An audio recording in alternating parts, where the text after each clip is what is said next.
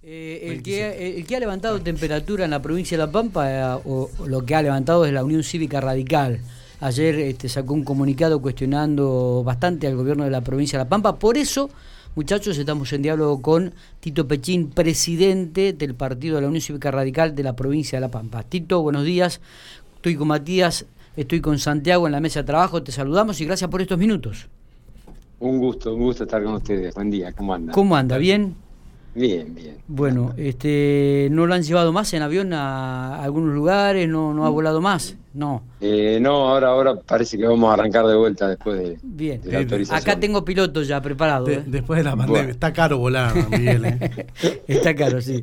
Bueno, eh, Tito, contanos un poco. eh, ayer eh, estábamos leyendo el comunicado que sacó la Unión Cívica Radical, cuestionando un poco el, accionar del gobierno y poniendo énfasis de que supuestamente habían escuchado lo que la Unión Cívica Radical viene enunciando hace años, que es un poco la reactivación productiva y darle el protagonismo que los privados necesitan y pretenden en la provincia.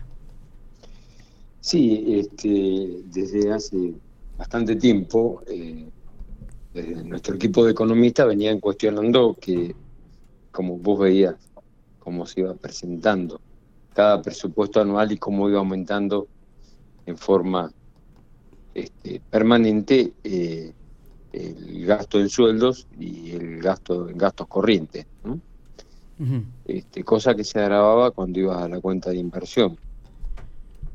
Eh, así te digo, el presupuesto del año pasado tiene un 70% del presupuesto provincial en sueldos, un 22% en gastos corrientes y un saldo de inversión del 8%. Eh, esto termina, esto no es más que reflejar lo que termina diciendo el INDEC. El empleo público provincial creció en los últimos 10 años del 21,2% y el empleo privado creció el 0%. Eh, y esto es eh, el corolario de, de 36 años de, de- de seguir esa misma línea, salvo alguna interrupción en los 90, con la línea de aumento del empleo público. Claro, como la plata no sale de un pozo, la plata la ponen los privados para mantener este mantener ese estado, ¿no es cierto? Y bueno, en un principio se aumentaron alícuotas, este, a la vez que se iban generando percepciones, a la vez que impusieron el CICREV. Y o sea, se van anticipando el cobro de impuestos del Estado porque necesita financiarse.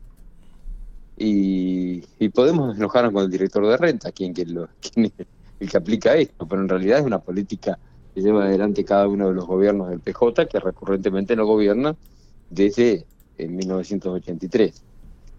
Este, y no, no, no termina ahí el tema, ¿no? Uno ve el poco apoyo que tiene este, lo privado, por eso vimos con buenos ojos que el gobernador dijera, bueno, vamos a hacer de, de la producción una cuestión de Estado. Bueno, y, como no termina ahí, eh, es bastante más grave la cosa y, y se destrata al sector permanentemente. Se lo venía destratando con el, eh, a la producción primaria con el decreto 3879 barra 2017, en el cual el policía se, eh, con patente de corso, lo digo por recauda para sí, cobra multa, el juez parte, decide, este, cuando vas por una caminera y te paran con una carta de porte, eh, se hacen eh, realmente una, una fiesta. El- fundamentalmente en Catriló, ¿no? Que terminó en esa peleita, ¿te acordás? Con un productor agropecuario. Eso venía acumulado. Este, no sé hay conocer el decreto 3879, el policía hace la multa y se queda con el 80% del monto para sí. Prácticamente una patente de corso, ¿no? Bueno, y ahora esta nueva ley de... ¿U- ¿Ustedes tienen De prueba de esto, o- Tito?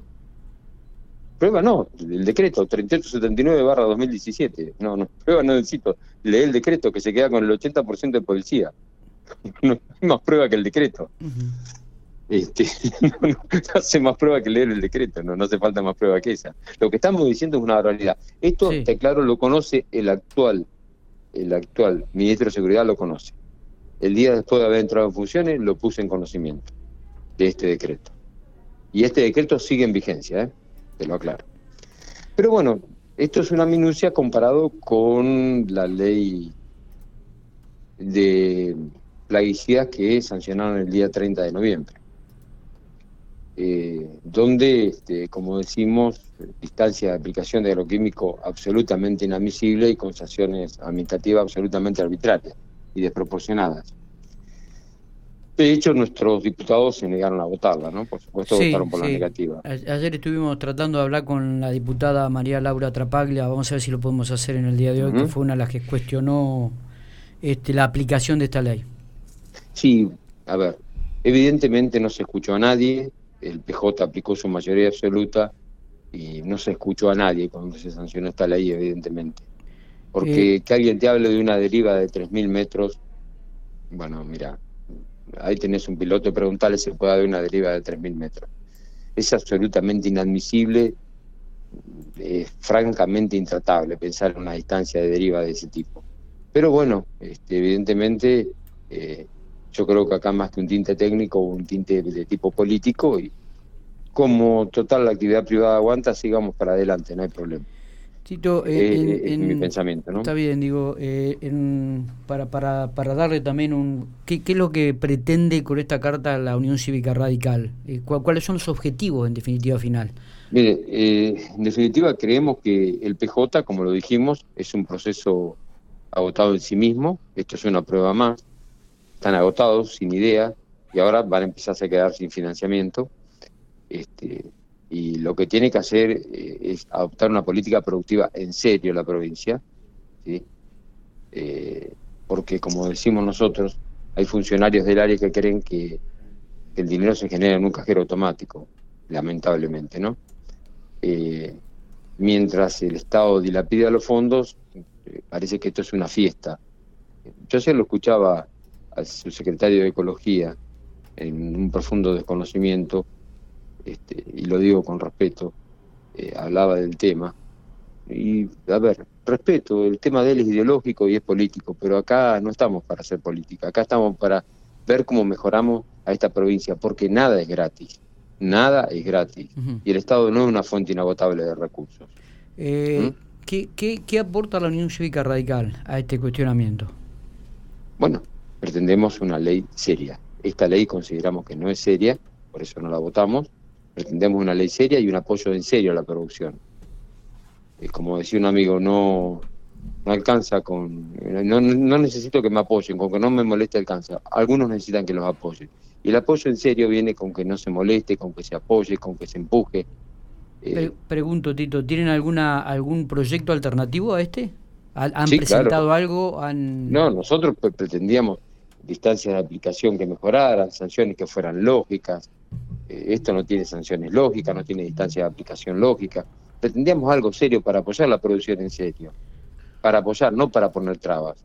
Y parece que el Ministerio de la Producción no existe como tal en esta provincia, porque es quien debía decirle, señores, mire, vamos a ser serio.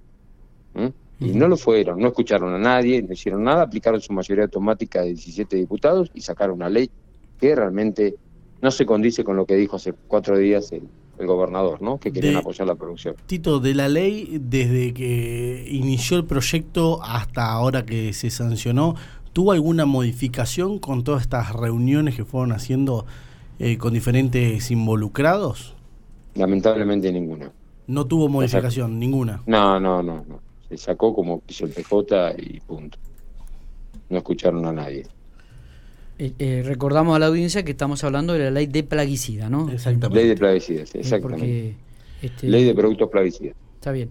Eh, bueno, no sé cuál es, piensan volver a reunirse, ¿Han, ¿Han, intentado reunirse con el gobernador de la provincia, plantear este tipo de alternativa también como partido, más allá de la Cámara Legislativa? a través del bloque de diputados este, siempre estamos en contacto con el gobernador el gobernador nunca nos invitó a un diálogo político, este, eso está claro. Pero bueno, el, que se reúne es el presidente del bloque de diputados. Este, si bien no tienen reuniones para tratar este tipo de temas, tienen reuniones, por ejemplo, por el comité de crisis. Eh, eh, sinceramente nunca nos han citado para un diálogo político, ¿no? Tito, buen día. Santiago Bienhauser, ¿qué tal? Hola, ¿cómo estás? Buen día. ¿Qué análisis o balance haces del, por ahí cambiando un poco de tema, del manejo de la, de la pandemia por parte del gobierno de La Pampa, el Ministerio de Salud, lo que fueron eh, en total desde marzo hasta ahora con todo lo que fue pasando? Bueno, eh, yo digo que a veces perseguimos ilusiones. La ilusión era que nadie se enfermara, la ilusión era que nadie se muriera. Y recuerdo un diálogo con el presidente bloque, me decía, este, me tiraba números que me asustaban en un primer momento y que fueron los números que finalmente resultaron. ¿no? Eh, tal vez este, resulte fácil criticar, yo siempre digo desde la oposición, eh, criticar eh, este tipo de manejos, pero bueno, hay que tomar la responsabilidad política y hay que ser serio en esto, ¿no? El que tiene que decidir, el que está a cargo del Poder Ejecutivo y, con sus errores, y creo que se han cometido muchísimos errores, pero bueno, son los lógicos de la falta de experiencia que nadie tenía para una situación de esta. Y me parece que no sería leal tratar de sacar, una ventaja política haciendo una crítica sobre las personas que murieron. Sí. Yo la, la crítica que hago al PJ es que el hospital de Pico básicamente es una estructura que se hizo en 1953, el de Santa Rosa en 1938. Y no se hizo la inversión este, a nivel del crecimiento que tuvo la población. El Pico cuando se hizo el hospital tenía 15.000 habitantes, Santa Rosa 18.000. Hoy Pico tiene 70.000 y como está el sistema, atiende toda la zona norte de la provincia de La Pampa y el hospital no estaba en condiciones, no era el mismo hospital que se había hecho allá, que había hecho Perón en su, en su primer gobierno, cuando lo empezaron, sino este es un hospital que tuvimos que terminar poniéndole contenedores afuera en la emergencia. Podemos criticar a este gobierno porque tuvo que poner los contenedores, no tenía muchas opciones tampoco, ¿no? Entonces, me parece que faltaron políticas de Estado, pero a lo largo del tiempo, no es criticable a este gobierno que está actualmente, ¿no es cierto? Tito, bueno, no sé si tenés algo más para agregar. Te agradecemos estos minutos, creo que ha sido claro. No, no, simplemente me siento, en lo personal, me siento un tanto defraudado por, por la gente del Ministerio de la Producción que entendí que tenía que tomar un protagonismo mucho más amplio en, la sanción de esta ley y no lo tomó. bien, bien. Bueno, eh, Tito, te agradecemos estos minutos. Ha sido muy amable. Por favor, como siempre. Por favor, gracias a vos. Abrazo.